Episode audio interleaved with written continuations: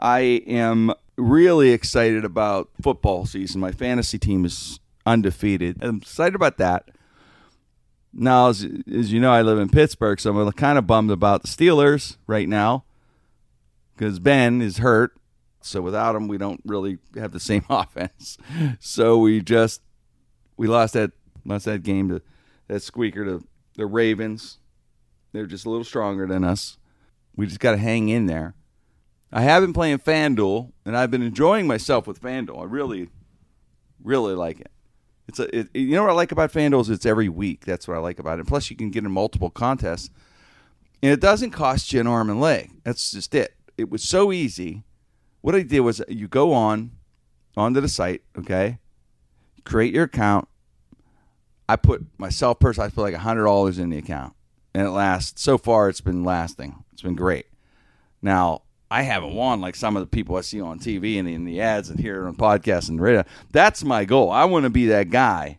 I know you've heard me say this before, but it's true. I see that guy on these TV ads or hear it on another podcast, and I'll hear, you know, hey, I'm John Williams from uh, Maryland or whatever, and I want two and a half million dollars so far in fan. Well, hey, I want to be that guy so bad. Believe me, I want the two. I want to be the two and a half million dollar guy each week. It's out there. I'll tell you that the money's real. They're expecting to pay out two billion dollars. Is what, what the payout is total. So it is out there. It is being paid. There are people winning. So take it from me, FanDuel. It makes every single game more exciting. If you love football the way I do, you need to try FanDuel. It's it's the leader. Is the number one one week fantasy football system or game. Way to, the only way to do it. FanDuel is the best. Um, they really are. You building a team is easy. I, I, it's that's my favorite thing. You get to build your team. You pick your players. You get a salary cap. Stay under the cap. Then you just sit back and watch your team win. Entry fees are a dollar. Anyone can play.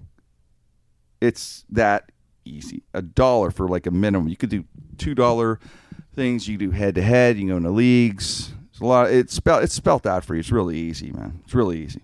In, for instance, uh, in in week three, Ben from Illinois turned five dollars into ten thousand during his first month on FanDuel. Five dollars turned into ten grand in his first month on FanDuel. And that could be you. That could be me. Join him and over a million other users who have already won money on FanDuel. Go to FanDuel.com, click the microphone upper right hand corner. All right. Use my code KRENN, okay, K R E N N. Sign up now. Special offer for you. Special offer for new users. For every dollar you deposit, FanDuel will match it with up to 200 bucks that gets earned as you play. That's a bonus of up to $200. Offer is only good for the first 50 people that use my code KRENN, K R E N N. I recommend you do it if you like football like me. Don't forget to use my code KRENN. FanDuel.com, where every day is a new season. That's F A N D U E L.com. Sign up today. This is the Jim Krenn No Restrictions Podcast. We're coming to you nationwide. We are coming to you worldwide on the Sideshow Network. It's Mike Wysocki, Terry Jones, Mike Sasson, and here's your host, radio and comedy legend. Ladies and gentlemen, put your hands together for Jim Krenn.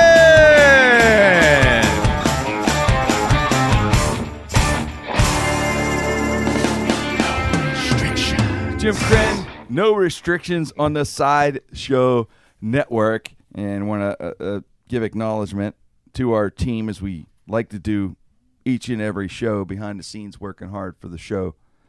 Is uh, Dave Settlemeyer, Frank Mergia, Wayne Weil, Josh Folio, on air, of course, the, Mike Wysocki, Mike Sasson, Terry Jones, uh, the gang. And we are honored, obviously, to be on Sideshow Network. It is the premier network in all of podcasting. It really is. It's really an honor to be on it. You go through some of the list of the shows uh, that they have. Gilbert Gottfried, of course, we know is, is amazing. Is a great show. About last night, Brad Williams, Adam Ray, story worthy, right? Is, is, is a great show. Watch what crappens. And we are very honored to be amongst all these incredible comedians. Alonzo, Alonzo Bodden. Bodden, yeah, He's awesome. I love his show. Check out Sideshow Net- Network. Get their app. Jillian Michaels shows on there. The list goes on. It's it's just an impressive list of performers on this network, which we are very honored to be part of with Jim Krenn No Restrictions. Uh, we're starting out the show. As you know, we're all stand ups. We were talking about one of the guys we idolized, Richard Pryor, and we started. I started hearing a story about him and Milton Berle and this feud. Milton Berle was a huge comic as in his day, right? Uncle Milty. Mm-hmm. He was the one of the first people on television when there wasn't no one was on television. This guy was on. You know, this guy had the entire country. He was called Mr. Television. He was called Mr. Television, Uncle Milty. This guy had the only show. There was like, what was it, like one show? Who's he competing against? Yeah. What did he do? Walk in. How's the ratings tonight? Number one again, Milton. Fucking right I am. But there's no one else competing. Is a, there's a puppet or something on the It's a, t- some it's, other. a, it's a test pattern and two guys juggling. Test There's pattern some second. little show Two guys juggling. It's like, how do we beat that test pattern? it's cutting in on the airwaves on UHF with a mm-hmm. puppet, and that's it. And Milty's like, I am Uncle fucking Milty, mm-hmm. and he controls the business for years, probably at that point. I would think. I think this guy has to be punishing in the business, right? He's a mm-hmm. monster, and then all of a sudden, two more channels happen. and every- all of a sudden, there's comedians coming everywhere, and he's not as relevant, and he's kind of not as funny to me. The next generation, maybe. I remember watching him and like, eh, as a kid, you know, just like, eh, it's, it's all right, I guess. Guy in a dress. What My do you want? dad thought he was funny, but I didn't. You know, that's the way it goes. Generations change, different comedians, different generations. You either evolve, like a Larry David, or you don't. Yeah. And he maybe been a little stubborn because he was so big. Probably When you get so big, it's hard. Bigger you are, maybe the harder it is to change. Well, there was a time where I, I would think Pryor was the young gun coming in, taking the crown, and his style was so different, Richard Pryor, and it was just poetic in a way that you couldn't copy it. In other words, Milton Berle was known as a thief. He really was. And he couldn't copy this, man. This wasn't some young guy who he could just take his act and say fuck off. Which he may have done to people from what I hear. This is uh yeah, he's been no, he's the reputation's pretty big about him. Mm-hmm. But that's what they did in those days. Yeah. In his defense, those vaudeville dudes and stuff, that was pretty much, you know, that guy Stock was a hell of a writer, and they used the hell out of him back then. Mm-hmm. That was the whole deal. But they, My man Stock. yeah, my man Stock was killing it. But that's what they did back then. It was like in those mm. days, it was like mad magicians where they shared tricks or something. They didn't really, I guess they didn't care. It was kind of really were kind of stock kind of jokes. But then came the next level of stand up, the observational stand up. Pryor took it to another level with the storytelling observational, the interpersonal life story observation. When you do life story observation, you can't copy that. That is either going to do shitty or it's going to be incredible art. And he took it to incredible art. It mm-hmm. really was. As you know, it lives till to this day. Art, great art can withstand time, generations, and live till this day. If you're 18 years old and you watch Pryor, you will laugh. There's no doubt. There's nothing about anything I've seen or heard that he has done that you won't laugh. If you're 18, you have to laugh at Pryor saying, I like to see the white people in line right now. Let's sneak out. And, and, and they cut in, and, and the white people swear, hey, hey, hey, cut. What? Hey, you peckerhead. Fucking A right. You're in line. What the hell's going on? I mean, come on. That is genius. It is. Brilliant. Hits on many levels. It just, uh, it's beyond words, right? I mean, it's funny. It's funny then. It's funny now. It is. Uh, I mean, you got to think. And I was in um, high school, so the first time I listened to Pryor's albums, like I always watched his movies. You're movies. as a kid. 28, 28. 28. I'll be 29. And I Still was- 28 for one more day. Yep. Well, for two, Two more days. two I'm more kidding. days. That's why I'm Don't- still. don't I'm take still- away from that. I'm still Tara. I'm only 55, youngster. Yeah. Till tomorrow, I'm 56. when you listen to this, yeah, when you yes, by the time you listen to this, I'll be an old man. I'll be talking like this. it's just that one gear. that makes it Terry, sound- Terry, to be part of Terry- Swift squad. yes, Terry's uh, will be 29, and he will legally change his name to Victor Mature. Yes. yes. Yeah. That's a great stand up name. No, um But anyway. when I was in high school, I was about 14 or 15 maybe. And I had uh all Richard my dad had a Richard Pryor box set and I had all the albums. Every single one of them was in there. And uh I remember it just being one of the greatest things and at 15, I was still able to get all the shit that he was saying. It was so funny. It was timeless. And I mean, you think about it now, it's like 40 years ago. So 40 almost 50 years ago that his stuff still stands Imagine day. that at that time how threatened Milton Berle was. Yeah. You know, there- and then here he is on Mike Douglas show. It was the clip we watched. Get on YouTube, type in Mike Douglas show, Milton Berle, Richard Pryor. You'll see Milton Berle's threatening him in a way because I guess Pryor was joking around. I don't know what the joke was, but he said something. Mike, you, got, you, you, you, you're the one who told me the story. Basically, what, was did happening. Milton Berle was actually being very serious in that he was talking about how he had a child out of wedlock, which in 1972, 73, He said this on the air. yeah, he was taught telling the story. Jesus, he opens up on Mike Douglas. Yeah, and then mm-hmm. Richard Pryor started laughing at him, Because he's high on cocaine. and that's where this that's where the part where we saw where he sit there and he goes, "I wish I could have laughed at that point," and Richard's just like, "Yeah, whatever, dude." It just- and that's what he the famous line: "Pick your battles, kid." oh my God. and he says, All right, sweetheart. All right, sweetheart. Didn't you say something like, uh, "I told you this years ago"? Told you this nine years ago. Yeah, pick your battles. Pick your battles, kid. But think about it. Nine years ago, Pryor was trying to be Cosby. Yeah. That's before Pryor blew up to be Pryor. Pryor was in Where he Vegas. found himself. Yeah, Yeah, because I mean, I just let them hear. he was um, big. People forget he was big when he was doing the Cosby impression. Yeah, he was. We did Sol- Ed Sullivan and shows like that. I mean, he Mm-hmm. was known.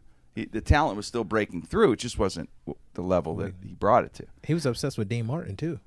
You know, He even did his show. Dean Martin He that. did his show, He yeah. said he told Dean Martin he was the king of comedy on that show. And then you fast forward and Huh.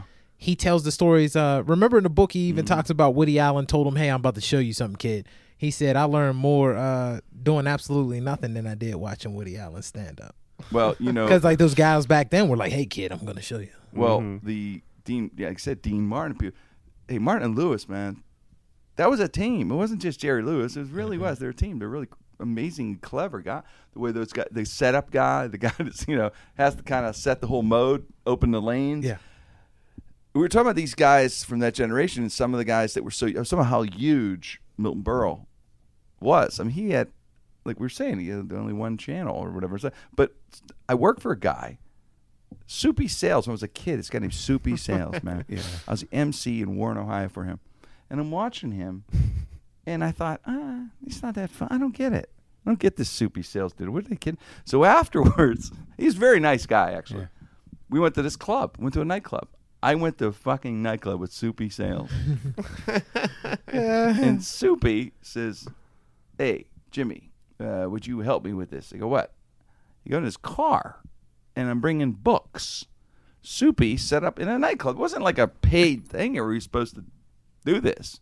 He set up books for a s- book signing in a nightclub. Oh, God. So we're in oh, Warren, Ohio, and he's in this club, and he's got a booth, and I'm helping him with the books, and I and the book was called "Still Soupy" after all these years. Oh.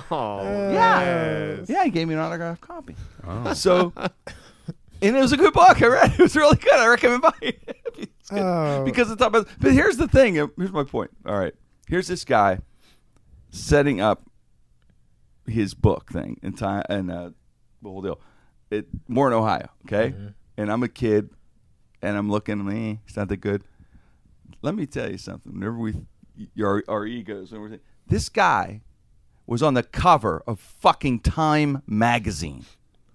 That is huge. That's how big he was. He was on the cover of Time magazine. You got to do some shit to get on the cover of Time magazine. And here, at that time when he was on the cover, man, he was probably like thinking, "This will never end, man. Mm-hmm. Mm-hmm. This is incredible." But I mean, he was probably like 80 whenever he was working with me. Who knows? You know, at that Yeah. time. But because you, comedy can work forever. It doesn't matter. You're 70, 80, who cares, right? he still had an audience. He, pa- he did actually had a nice crowd. Yeah. His audience, he, he had his people that loved him, loved what he did. But it's just fascinating to me that his era though, don't forget he was a king in his era. Like you know, Yeah. Milton Berle in his era was like king, but Pryor was the next king. That was the thing. And I wonder how much jeal- jealous those guys get of the next guy. And it seemed like Milton Berle was so jealous of Pryor. And I wonder if Pryor. I never. I don't think Pryor got jealous from He what I knew. did. Did he? He did. What did you see him jealous? Um, of? he got jealous of Eddie Murphy. okay. He did. Eddie Murphy came out of nowhere and was this Mm-hmm. young kid who was a teenager on SNL. Right. He was 22 I remember. when he dropped I remember Delirious. when he debuted, man. and the the fact of how amazing he was, Richard Pryor said that his comedy was mean, and then Mm. Richard Pryor also said that he hated him and he hoped his plane crashed jokingly, but like part of that I didn't like realize that they were that. Did they become friends later? They right? well, they were friends. It was just that Pryor just had some sort of you know because he never had anyone as big as him outside of Cosby.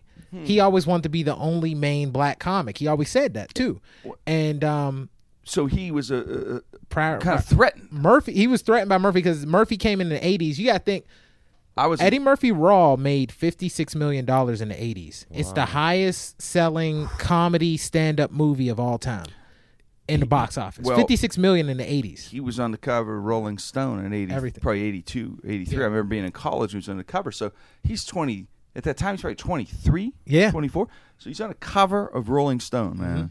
So Comedian. that that would be pretty Pretty, yeah. pretty rough. I mean, um, for Pryor, probably, maybe. Yeah, 'cause he shouldn't be. He shouldn't have been because he was still revered. But you know what? People that were revered like that, they don't know it at the time. They don't realize it. They don't realize it at the time. Probably had no idea what was going to happen. And he also said that he felt like he ruined because remember Eddie Murphy got him and Redd Foxx for um, Harlem Nights. Right. He wanted to do a generational Eddie Murphy comedy. loved Eddie these guys. Murphy loved Well, him. these guys you could see I, when I first saw Eddie Murphy's Raw.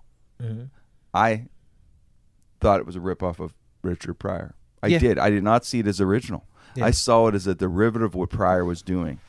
Later on, as I got older, I looked at it differently and I thought, okay, yeah, I could see more of his personality in it. Yeah. But I thought, to me, I was angry about the fact that I thought the generation that was watching it, which was actually my generation, but I was Yeah. so into Richard Pryor at the time. I thought, you know, this guy. The, how come Pryor's? Why isn't anyone yelling about this guy taking Pryor's almost his act in a weird way? Yeah. style. Why aren't they yelling? No one said a word. I'm like, why are they? Why is he selling arenas doing Pryor's act? Pryor wrote this, so I could see maybe if I'm a fan and I'm a little angry, I could see maybe Pryor being a little bit like, hey, maybe I should get my due on that. Is my fucking style? It is That- I mean, he, he just basically took the blueprint and structure and plugged in, you know, all the stories. Now, New Generation season goes, oh, that's the most original thing I've ever seen, and the critics are fawning on him because he's a s- superstar at the time. He's, Yeah. he's the Elvis of comedy. Mm. The Guy's good looking and whole deal. He's got the whole right. He can Yeah. act, sing, everything. And this guy is, you know, the man. And I could see why Pryor got mad at He- that because that what you, and looking back at it, you could still see that why I thought that if you look at Raw and you look at any Pryor stuff. No, you're absolutely right. The like- flow, the flow, and everything. He even admits that he was uh, uh, influenced by Pryor so heavy. But it's just it's funny because it's the same thing how Pryor was influenced by Cosby and he has like the same flow. Even though it's all original Yeah, it's like the same simi- flow. similar, maybe And, in a way. um, Dick Gregory said it best. He said when we listened to Pryor at a younger age we only heard the cuss words and we thought it was funny. Mm-hmm. and that's why the next generation like Eddie Murphy cuss so much in their act was because they thought that the genius was the cuss words and it wasn't No, it was nothing to do with. Pryor he could do never without used the the cuss He words didn't with need to swear. punchlines. Yep, he didn't have to if he didn't want to. It was funny because it just brought it to a hard, harsh level or something, Yeah. or just gave it an edge. It- Yeah. it, Made it real. Yeah. That's well, the thing. it yeah. made it at that era too. That time was more anti-establishment stuff, and it made it was basically to let everyone know that's that he was saying that's what we want to do. It was a Oh, message for sure. to send too, along with telling the story. It was like, hey, fuck you, establishment. You're wrong. This is right. Yeah. that was kind of his thing in a great, in a brilliant way that we all had to. We all. That's the thing. He, you had to laugh. It Mm-hmm. was that funny. it was always funny. And to me, that is what transcends and actually heals racism in a way. Yeah. Lit- right? In that one little way, you have to, you have to, we're all one. We're Yeah. all together. He actually healed and brought the, I know, I want to get spiritual, but No, I thought he did. He did the N word. He got death throats when he stopped saying the N word after he went to Africa because they consider him a civil rights leader. He was hanging out with Huey P. Newton, all these guys. He used the N word on stage like black people always did amongst each other to take the power out of the word. Mm-hmm. But he was doing it publicly on tonight shows and things where no one else could say it but him. And he raised that bar and he took it to a whole nother level. and that's how he was trying to end it. and he spoke to me as a kid because I was real poor. Mm-hmm. And that's where he spoke to me, and that's what I meant by he healed that sense. He made us all together. Everyone, He yeah. made it all, and then you start going. That's what the common denominator is. We're all poor. Yep. And we can relate to all these different things about being poor, and we're all one, and, and that's kind of a cool thing. And I, yeah, I mean, it, it's uh, Eddie Murphy though, in his own right though. You got to give him his respect for being a great entertainer. Oh yeah, he's one of my favorites He's of all just not, time. I don't think he's going to be known as a great uh, stand-up like Richard Pryor. I think he's going to be known as one of the great entertainers of all I time. I think he should be in top ten. If Eddie him in top Murphy would have Yeah, stuck with it, if he would have stuck with No, I'd put him in top Yeah. ten, I guess. But but I mean, I Well, don't, he- he's not a. Well, let's yeah, because there aren't many ri- after Richard Pryor. To me, there aren't many originals, complete originals. Steve Martin, and to me, Pryor Yeah, did groundbreaking stuff. I thought. Because even Bill Hicks was influenced by Pryor. If you listen to him, Yes, you could Uh, you well, could hear I- Pryor. You're gonna see Steve Martin and Pryor in a lot of different. yeah, yeah, see definitely. That's another interesting. If you want to see, Steve Martin was hosting the Tonight Show with Richard Pryor. Yeah. and they actually started to like like talk about like comedy and stand up and everything like that. And then you talk about like kind of passing the torch and everything. Um, Louis C.K. last year was getting interviewed by Howard Stern, and they're all friends with Chris Rock because they worked with him. And like ten years ago, Chris Rock was the number one comic, and then at this time, this is last year, whatever. No, Louis CK. C.K. Right, Louis. And Howard goes, you know, in talking with Chris Rock, um, I get the vibe he's kind of mad that he's not number one anymore. he is. And he and Louis like, yeah, I get that vibe too. Really? So that's like it, it, it, it. When you get to that level and you're number one, you. I mean, especially since this was his friend. This is a guy who worked for him. Yeah. This- and then all of a sudden, this is the guy who eventually everyone goes, "Oh no, now you're now this is the guy who's number one." So yeah, it happens at that. Isn't that level funny because you're talking about all the fame, all the money in the world, and you get pissed at each other like, I want to be number one. Yeah, I don't want this. the ego stroke. And you person to figure do like this. Richard Pryor too at that point had put in like 15, 20 years and everything, and before he really established himself on the Yeah. top of the world, and Eddie Murphy was just like a prodigy, like bam. Yeah, it he- wasn't Nine- much. It wasn't a 19 years- he struggle. was only doing comedy He was five years. immediately Walks huge. in the Yeah. audition, hits it. He's on the stone. He's on the cover of Rolling Stone three years In later. it. Yeah. crazy. Well, you know what that Louis C.K. thing did you brought up? Mm-hmm. Chris Rock mentioned that. Chris Rock said that he felt like he's James Brown and Jimi Hendrix was in James Brown band and was just some kid that could play the guitar and he never paid him any attention. And then Jimi Hendrix became Jimi Hendrix. And he said that's how he feels about Louis C.K. Like Louis C.K. used to be in his band and now all of a sudden he's this phenom- Hmm. Broke out into phenom. this thing, did his own thing, Yeah. found his own way. Mm-hmm. It's basically finding your own way. It's all it is. It's therapy. You find yourself and happen to be on stage. now they're talking Amy Schumer's number one. I think Amy Schumer is Yeah, she's a fucking becoming beast. that. I saw, or we saw, we talked about it Saturday Night Live when she was like, yeah, man, she's brilliant. She's really funny. She's She's a really beast. able. To, yes, she She's could, good. She crosses that line of she could do. She's making both men and women laugh. and that's hard for a woman. It's hard for a woman. Mm-hmm. Not trying to talk shit on women. No, it's hard to do. listening, It's, a, but it's, it's, been it's a really hard for a woman thing to to get do that. guys to laugh Yeah. in a respectful way without just doing it cheaply. That's the beauty of it. She's brilliant the way Yeah. she does it. Right? It's funny. Because women judge other women when they go on stage. If you're a comic, as soon as how you're dressed, everything that a woman does is judged as soon as she hits the stage. I mean, like Mm-hmm. men, we have that, but it's more difficult for them. Because I remember uh, there was a girl I was performing with, and she had like a tight dress on and some heels, and she was cursing. And there were people that were going to book her for an event that were Mm-hmm. at the show, and they told me, you know, we don't want her because she, her mouth doesn't match how she looks. Like she shouldn't be like that. She shouldn't dress like that. So they're being judged immediately. But for Amy Schumer to to cross all boundaries and get men and women laughing, like.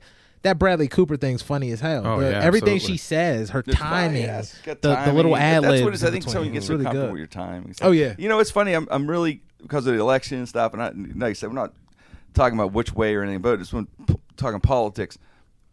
Reading some different books like Hillary Clinton, Unlikable by this guy Ed Klein, and, and, and hearing Trump, Donald Trump, and all stuff.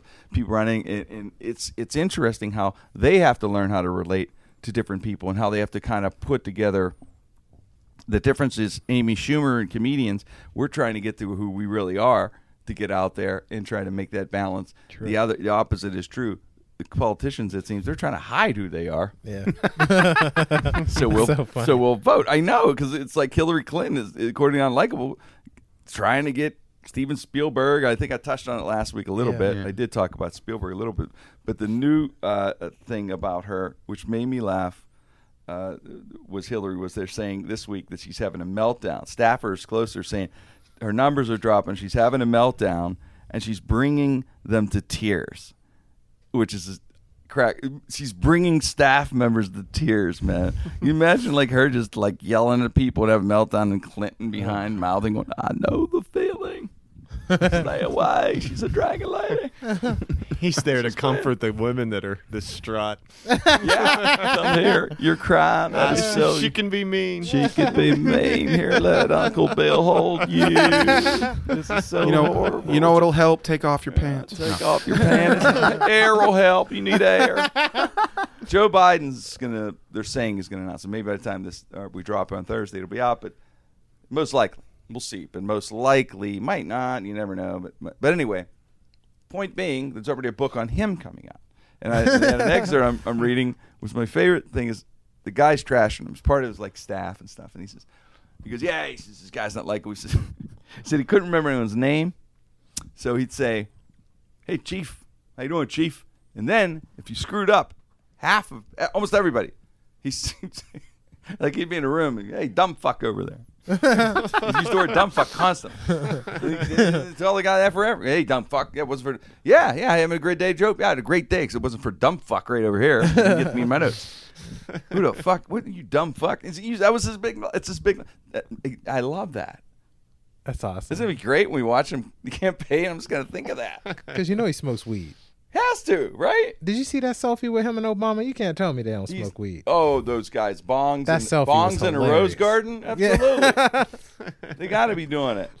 they got to both be sitting there going, "Hey, how about that guy? Would you meet that guy yesterday? Yeah, that dumb fuck." That's all they're talking about. Oh, man. Oh yeah, That's it. But you, you know, Jimmy, you're absolutely right. They can't let people because the thing about it is, is like, like I love when the fact that they they sit there and they try to paint this person. Oh, this person can't relate. This person can't relate.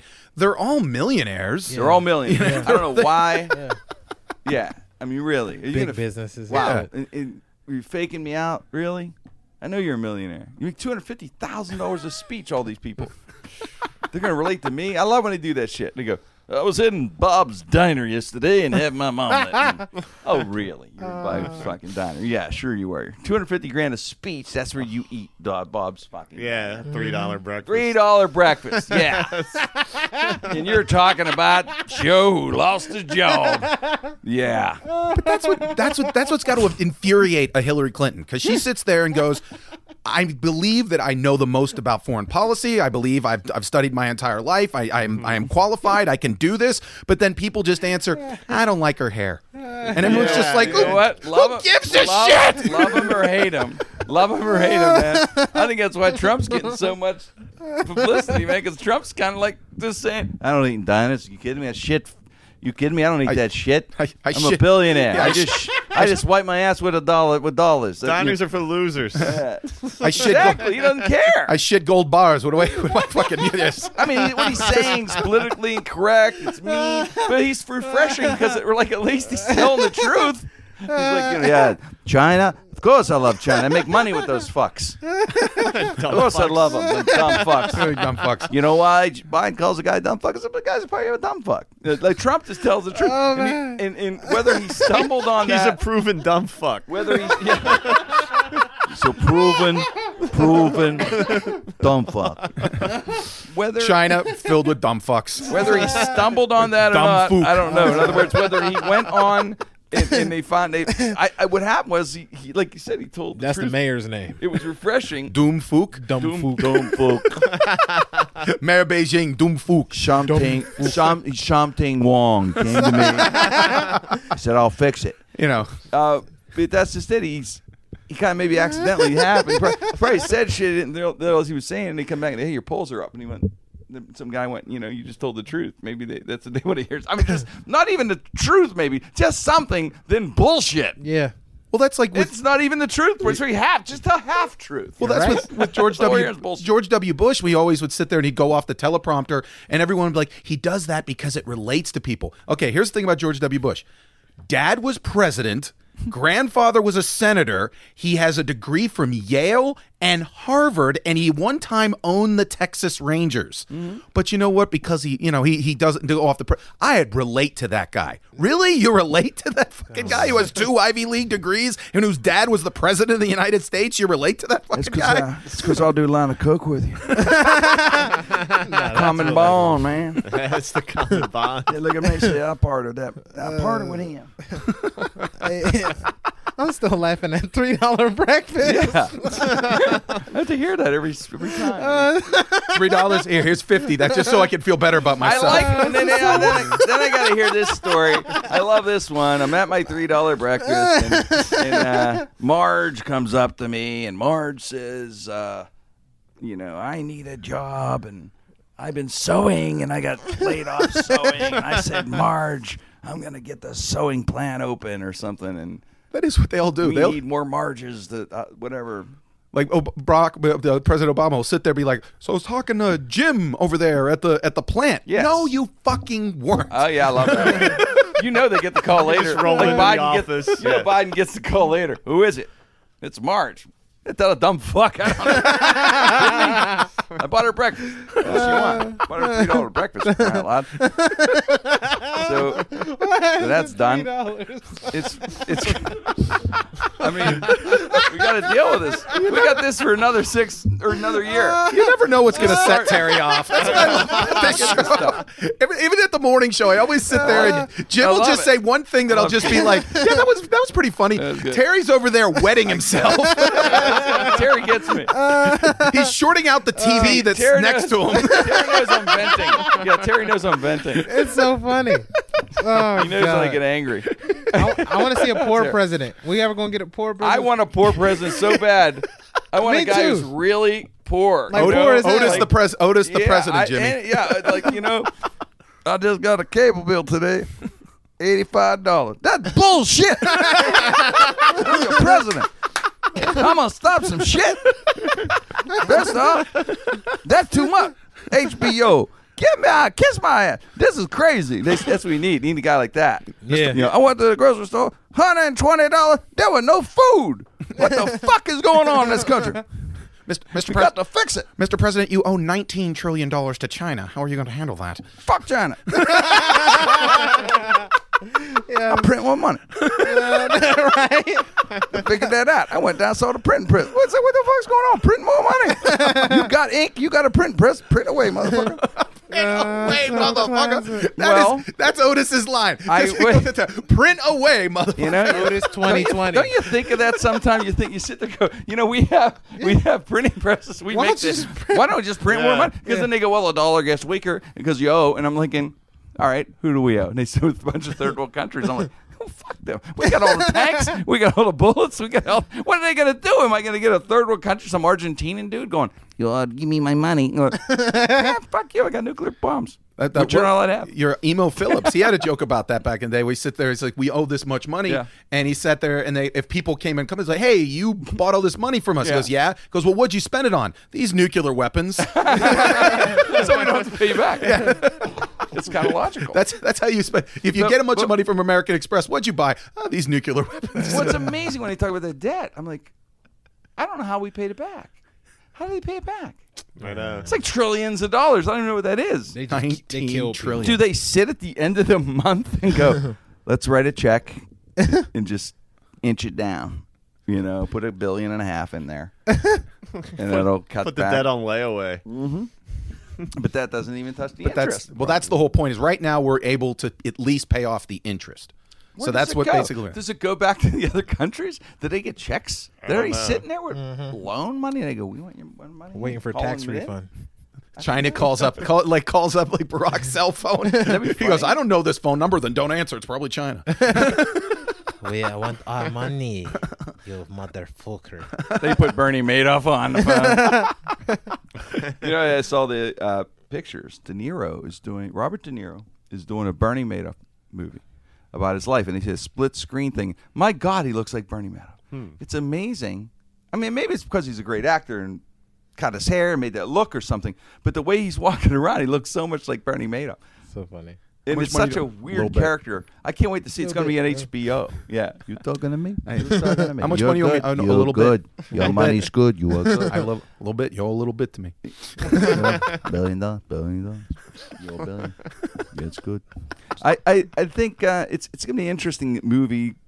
Madoff's whole deal with, the, with, with- I mean, he's a horrible guy, right? He's evil. He built Yeah. those. He Piece stole so much money, So much, ruined a lot of people. Piece yeah. of shit. hundreds and piece of hundreds of, millions Goddamn of dollars. Officially a piece of shit. Officially, Yeah, that's when you officially a piece Yeah. of Piece shit. of He'll shit. be out in 147 years, I think. That's too soon. yeah. Is that is that how long he got? Two hundred Something years. like Well, there were people yeah. that like it wasn't like he went after just do? What if they corporations. live? He went after more than corporations though. He went after people, people like you know instead of corporations, he he went after like guys like us or anyone, just people working every day and he gave them their money and they're mm-hmm. broke for retirement and he shit on them. Went It's after like- charities. When Yeah. some of the, weird, the weird thing was he had enough money for he did this for like 28 years or something like that. But yeah, so he had enough money to pay off certain people to certain times. Like if you wanted the money, he'd give you the check, like for whatever a certain amount. What happened was in 08 when there was a crash, there was a a Jewish charity that wanted 300 million. They wanted to call in. He didn't have it. He didn't have 300 million laying around. So he goes, ah, you should keep it in. They go, no, we want it all. And he went, and he, that's what happened. Then they, they called, then that, the whole thing just fell from there. He had never had anyone call in all the money before. Some of it, which we probably had to cover, but not all of it. So that's how the idiot got caught, or he would probably still be doing that. Six, 60 It's minutes. amazing. 60 minutes did a story about one of the guys that for six or seven years was going after. I him. saw I saw the documentary on that dude. It's amazing. And, and the guy basically all he did was he did the math. He says it took him about 45 minutes. He did the math. He went up to his boss and goes, "This mathematically is impossible to do what he's doing." And they went like, "Oh yeah, we'll send it up the chain." He, for 6 years he was banging on the doors, sitting there going, "This can't be real." he was worried because he thought he was going to get killed at one point because he thought, think about this, Yeah, it's, you it's would. billions of dollars. You Get a hitman, right? Absolutely. Just billions. Yeah. He had uh, the vest and the whole deal. Learned how to shoot. He had a wife and a daughter or two. I'm not sure if he had two kids or not, but he had a kid at least. He wanted to protect his family, obviously, but he was so close. He got to the Washington Post and had the guy from Washington because, like Mike said, this is a documentary mm-hmm. where he said his boss came to him and said, "Look, Bernie's killing us, like in Europe and all these places. He's, he's making these returns are monstrous. This guy's a genius, by the way. The guy who investigates. This guy's like one of those financial, unbelievably. He says he worked for months. He said putting together a fund, a hedge fund, to compete with Bernie's, and he couldn't. He said it was equal. Bernie's returns was equal to a professional baseball player batting 900. That's how good it was. Hmm. You couldn't do it. He get you something maybe 300 even. This guy.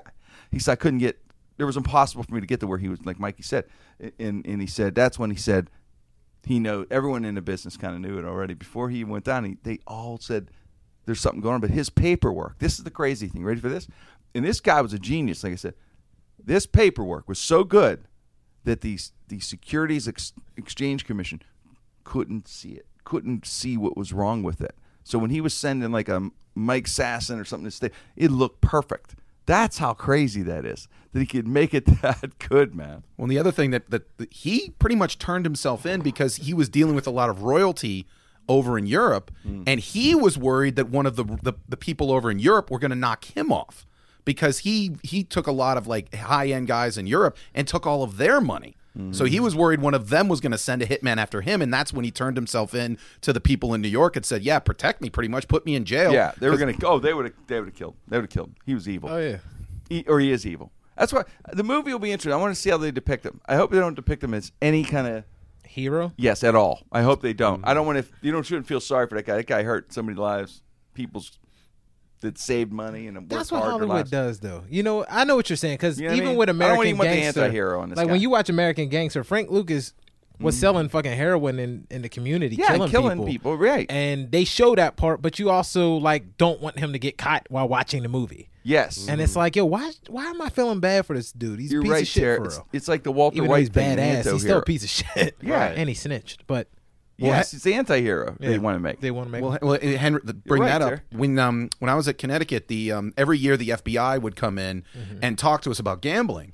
And one time the guy came in and showed a film of uh, Henry Hill, the guy, the the uh, Ray Liotta and, Oh, and Goodfellas. What a mean And- guy. Yeah, and because he had done the BC point shaving scandal. Yeah, so yeah. and so he brought up, and the FBI guy sat there and goes, "Yeah, that's Henry Hill," and he's you know old guy, piece of shit, whatever. And he sits there and goes, "I had the unique fucking um, terrible weekend. I had to babysit that piece of shit." And he goes, "And if I ever meet Martin Scorsese, I'm gonna punch him right in the fucking face because guess what? That guy doesn't look anything like Ray Liotta. And you know what? I've heard too many people say, "Hey, I'd love to live next to uh, Henry Hill and everything like that." Goes that guy would sell that guy would sell your freaking mother for ten cents. Guy was the biggest scumbag you'd ever want to meet in your life. Watch him on Thirty for Thirty. You could see that it's a, yeah. That he's like you're right. Yeah. It's true, Mike. I, yeah. I hope they don't do that. Like I you're hope saying. they don't. But De Niro needs a really good movie. I can't wait for De Niro to see it, man. Well, you didn't like the intern? Love it. Love it. Hey, uh, I want to mention. I want to mention we got the bir- we got birthdays, man. So, Tara, uh, your birthday's coming uh, tomorrow. well, this Mike man's is today. Mikey's today, man. Tuesday. And I wanted to say, 26 years old. Yeah. No, what? Forty? What are you? 42, 43? Three. 43. Did you ever now?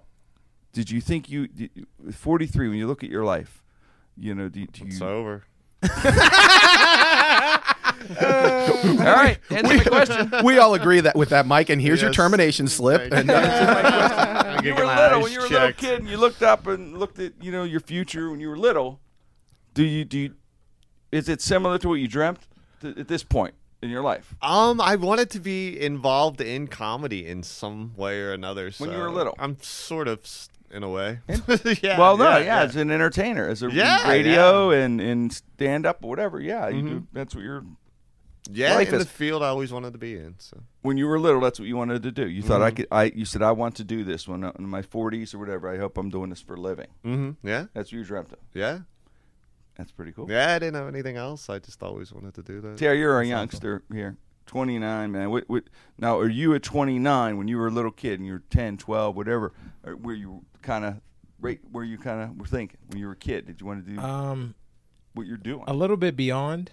Um, not not to get all depressing and shit, but um, no, we need it's, it's about to be now. like Boyz n the Hood. yeah, Yeah, bring, yeah. bring this Uh, down. Bring us down, Bring us down. Go ahead. Then bring us back up. No, though. um, and I'll bring you back up. Yeah, bring, bring us But back no, up. um, And I- on the high note, kid. Good. Yeah, good. Well, my aunt did stand up. I always wanted to do stand up comedy. And Cookie. As a yep, and Yeah. cookie. As a teenager, I always knew that I I set like specific goals of like a certain age where I wanted to do everything. right.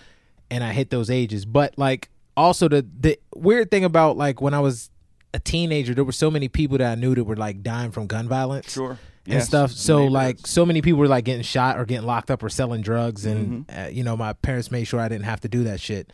But there was just so many people that I knew that didn't have to do it that were just involved in it due to peer pressure and everything.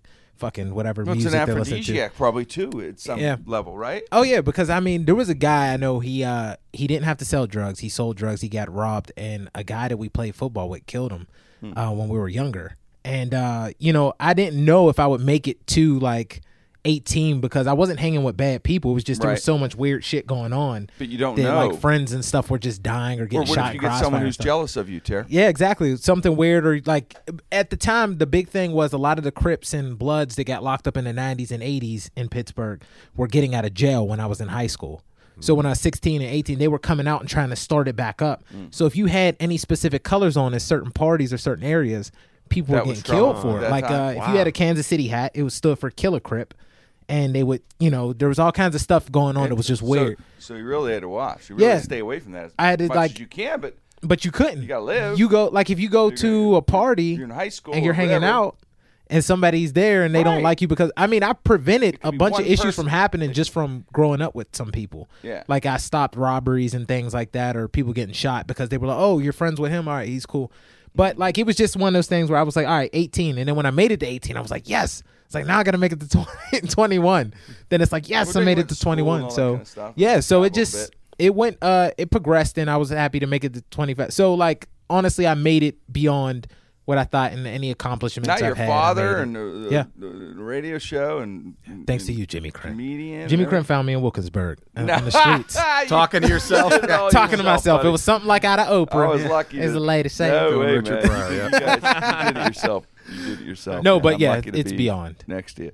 Uh, yeah, it's cool, man. And, and Mikey's coming up in the twentieth, and I'm the thirteenth. And Yeah. I, I, yeah, I've been real lucky too. I've been blessed, you know. So it's it's cool. Uh, I like being in my fifties, man. But as what did you think? You, I mean, you grew up in a back alleyway with rats and I and, went- and I- homeless people. that Yes. happen to be like, like seriously, we're coming around and stuff. You're Yeah, you're around like your family. to me. You know, no one in my family went to. My one one uncle went to college. That was it. I was the second person to graduate from college in our family. Yeah. history. I mean, from coming over on the boat, whatever, you know, Italian, Polish, in the strip. And uh, my goal would have been huge to make it is if I was the manager of the Greyhound bus station cafeteria. I know I've said that before, but I did think that was a cool thing Yeah. and I thought I, that'd be great if I can do that. But in, and I thought maybe as I even got a little older, if I could manage a restaurant or something. I didn't know what I wanted to be. Maybe, maybe sales or something. I never idea comedian, and I yeah I couldn't believe it when I started seeing billboards and covers of magazines and, uh, and all kind of stuff like that and the, the whole deal. I was like, wow. So way went way. God God definitely blessed to come from where I came from. It's a it's a blessing to, to be able to make that kind of cash. and- Not to and not to put you on blast, Jimmy. There's a dream that you told me about that is absolutely amazing. I don't know. If, I'm sorry if, if you want to cut this. I don't know if you No, want to no, share. it. but Share it's a, it's an amazing dream that you told me. Um, because of like it, it's amazing to see where you came from to where you are and all the things that you've accomplished. And you told me about a dream where you were playing baseball for the Pirates, Mhm. and you said they put you in, and I don't know if you want to tell. Ahead, tell it. Yeah. and uh, you hit a home run, Yeah. and you help win the game. Yes. And it just reminds me of everything that you've done in your journey of life, of you getting that opportunity in life that God gave you to be successful. it's a dream. You're, you know, thank Terry. It's right. It's all God. You know, it's fun to me. I don't get religious. I know people with different religions and everything. And if you don't believe in God, I respect you too. Everything's my viewpoint, but I do believe that. Terry. I believe God has this just an interest. It's a great journey. He gives us all this life and this excitement, and and that's my belief. You know, if like I said, if you don't believe God, that's fine too. Uh, I respect that. But but uh, yeah, it's it's about you know what? It's about respecting humanity, and that's what's in, in the blessing that you were given. Whatever that gift is out there, everyone out there has a gift, and it could be it could be anything. It could be maybe ability to craft something with their hands, like furniture. I'm amazed at that. Yeah. It could be somebody who. Um, a nurse or whatever can do something, or a doctor doing something medical, or police officer who has an instinct to solve a crime or something. All those things to me are this interesting journey and talents that people find if we're lucky enough to find that talent in that God gave us, because He gave us all something, and is that trying to find it. If you're lucky enough to find that, which that's where the appreciation has to come in. At that point, you have to really appreciate, and then you start to learn the only thing it's about is 56 years old, half a century there's only one thing. My grandmother told me this. She was right. It's serving others. That is the only. That is what we're here for. That's what we're here to share. It's we're all one. That's what he meant. But everyone's together. We're here to mm-hmm. serve others. And the more gifts you get, the more you serve others. You help others, and that's really. And there's nothing more rewarding than that, as you find out. I don't care what anybody says. You know, beyond whatever belief system, if you serve others, it physically feels good to you. Agreed. It really does. The give is is, is really good. does. Absolutely. Roberto Clemente had a quote like your grandma, where he said, uh, "If you're not helping others, uh, then you're wasting your time in life." yeah. like pretty much because you know Yeah. that's something he died trying to do. it's do. enjoyable Yeah. to do. It's a jo- it's a gift for yourself when you serve when you help others. It's true. It's Absolutely. absolutely true. But uh, yeah, so that's thanks, Terry. And uh, yeah, working with you guys, man, that's the funnest time. This I love this podcast. I love that people listen to it, and it, it's just personal. It's a very per- podcasting is very personal. You can't. There's no other place. No, It's- there isn't. Mikey, what is your what was yours, man? I'll make it your- You're the twentieth, October twentieth, Mike. October He's 20th, coming yeah. up, and he's how old are you, Mike? I will be 16? thir- I You're will be- sixteen, right? Were you in a boy band? yeah, I was. That was me and New Kids on the Block. No. That was, me. That So was how one of the old- Wahlburgers. how old are you gonna be? I will be 39. Okay. I'll be 39. Oh, years you're gonna hang on to that for four or five years, that age. That'll be. I'll be 39. This will be my fourth year of being 39. Yes. yeah. Um, I, I've lived three or four lives since I left college because I've been in sales. You sales. gonna get Chopra with me? No. No. yes, I was reincarnated nine times. Then, uh, I mean, had, huh? but You you know the funny thing. things. But uh, but the funny thing, I mean, if if there's any, I guess, lesson is of what I is you can press the reset button at any time. Yeah. Just you know, I mean, because I was, I, I wasn't supposed to be on the radio spa- station. I was supposed to own it. So I mean, that's that's that was what I was trained to do when I was and, in and- college. hey, and you know what though? You're not done. Uh, That's just it. People, because there's that's the funny thing when you have people that are negative and things like that or whatever, or going Mm-hmm. Yeah. maybe toward not whatever they believe. Like I said, but some of it could be negative, and they're like looking at you. Oh well, uh, guess what? The story's not written yet. It's not done yet. It's, it's being written Absolutely now. not, it's man. not done. People will talk to you it at all your age, even at young ages. They'll say, and you're like, because I remember having people tell me that too. You know, it's like uh, it's over, this is over, that negative, negative, and it's like, no, it's not done. You're right. You could hit, re- you could, you could do anything you want. You could change and do anything you want. Absolutely. But but you know the fun, one thing you talk about like when you were younger, I realized this only about maybe about two to three months ago. When I was in high school, they made us put down what we wanted to do like as a vocation on the back of our report cards. Yeah. And on on a whim, when I was in, I thought it'd be funny because everyone was putting doctor, lawyer, or whatever. I put comedy writer. And so on the back of my my uh, my uh, report card all through high school, it said Mike hopes to be a comedy writer when he grows up. I didn't think they'd put it.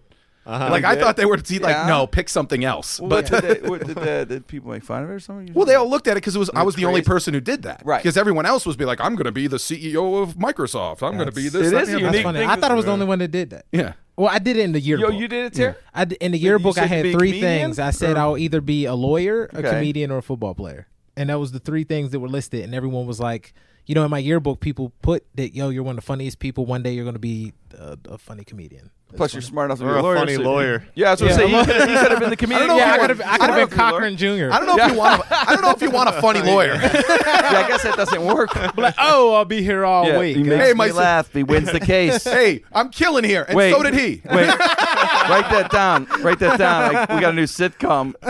Funny lawyer. The funny lawyer. funny yeah, lawyer. he wins the case and he cracks you you up. Does the impressions of the time. judge. And, yeah. You're out of order. You're out of order. That's, What- what year did you the write close that? of every show. So that well, my freshman year in co- high school would have been 1991. Hmm. So and then also and and I told that Jimmy this when I was working. I used to you know I, I was a salesman and I would be traveling in my car and I'd be listening to Jimmy Krenn and you know and all that kind of stuff at that old bastard radio station. You know, but uh, you know, and I'd be listening to you know him and and you know and to be 15 years later working with the guy.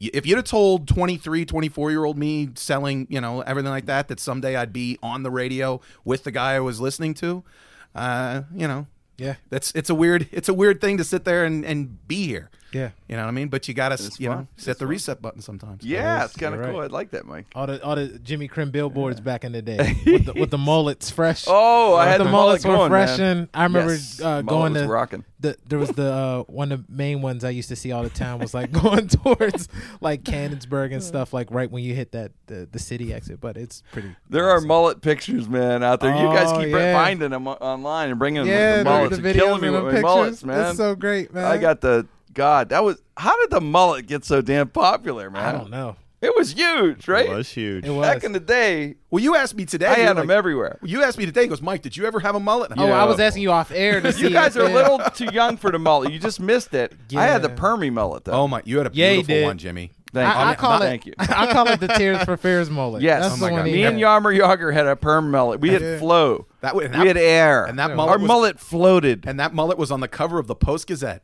Our mullet, yes, we mulleted out. mulleted it out. I think that's how we made the cover. Mm-hmm.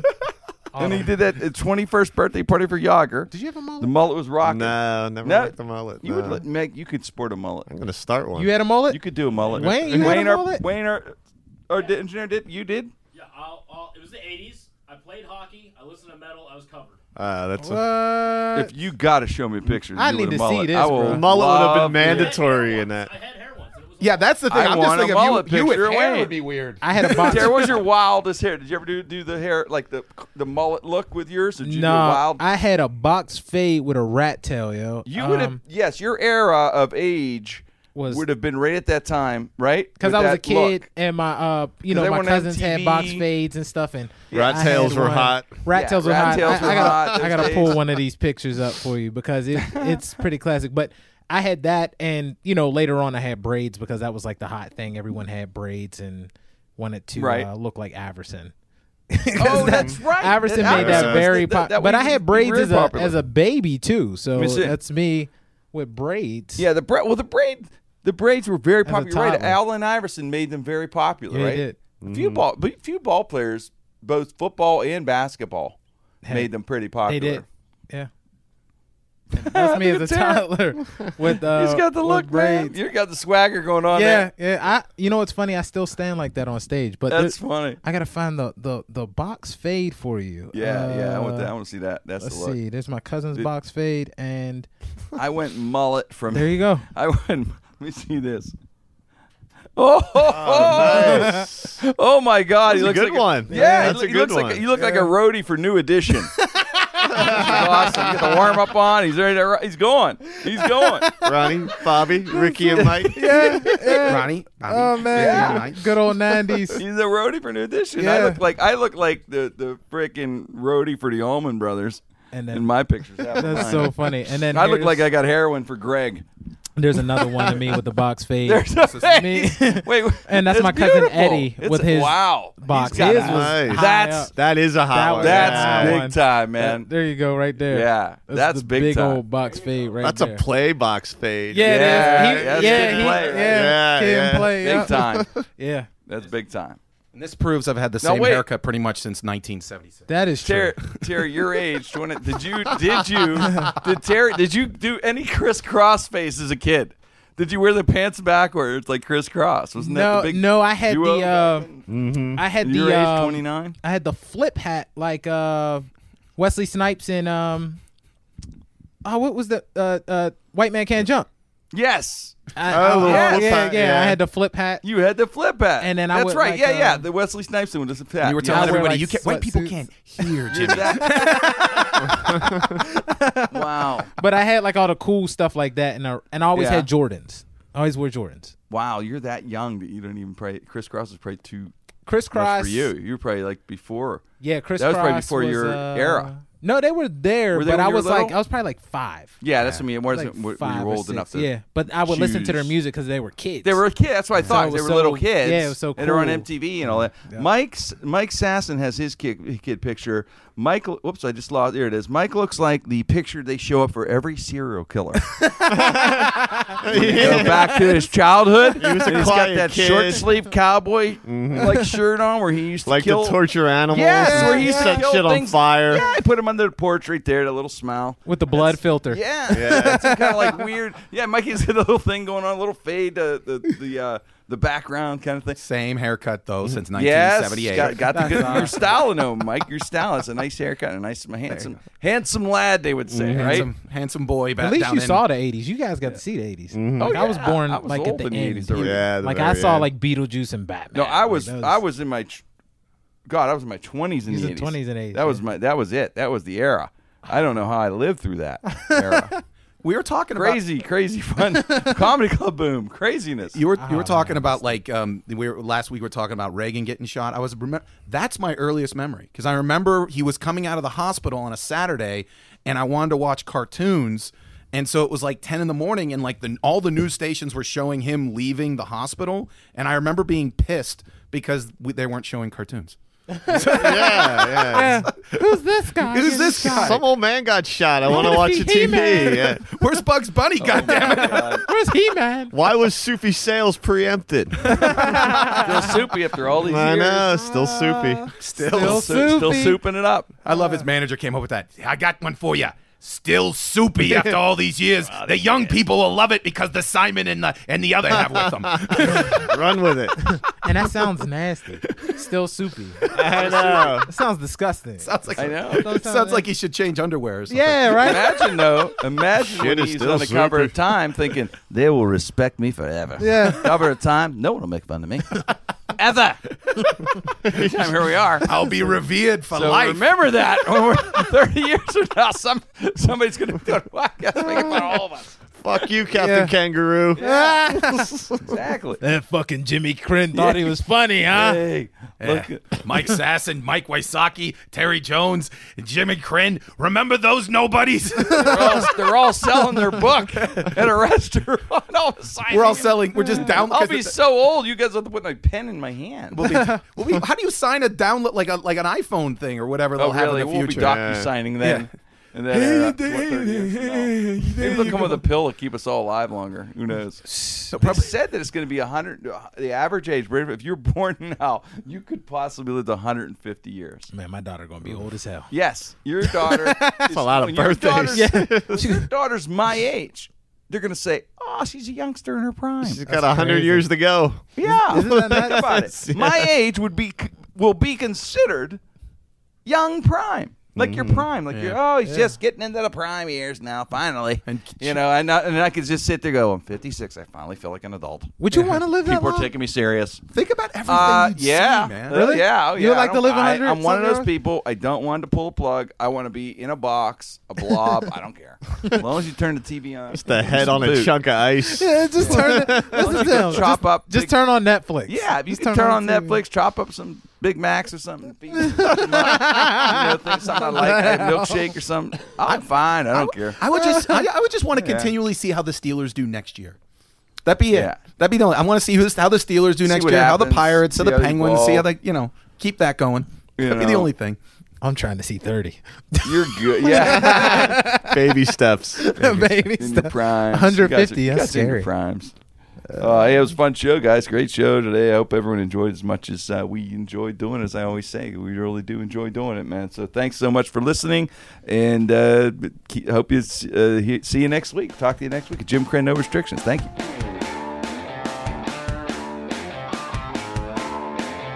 Hey everybody, it's Jim Krenn of Jim Krenn No Restrictions. I just wanted to take the time out to thank you for listening to the show. We have a little over 100,000 subscribers now, every week listening to the show. Go to SoundCloud, iTunes, Stitcher, or jimkrenn.com and subscribe today. And thanks again. If your business, whether large or small, is in need of commercial collections, choose Primecore Group. Primecore Group is a Pittsburgh based corporate collections agency. Now, if your business is owed money, Primecore Group is there to help you. On a contingency basis only, Primecore Group will recover what is owed to you in a professional and trusted manner. Contact Primecore Group today by going to primecoregroup.com.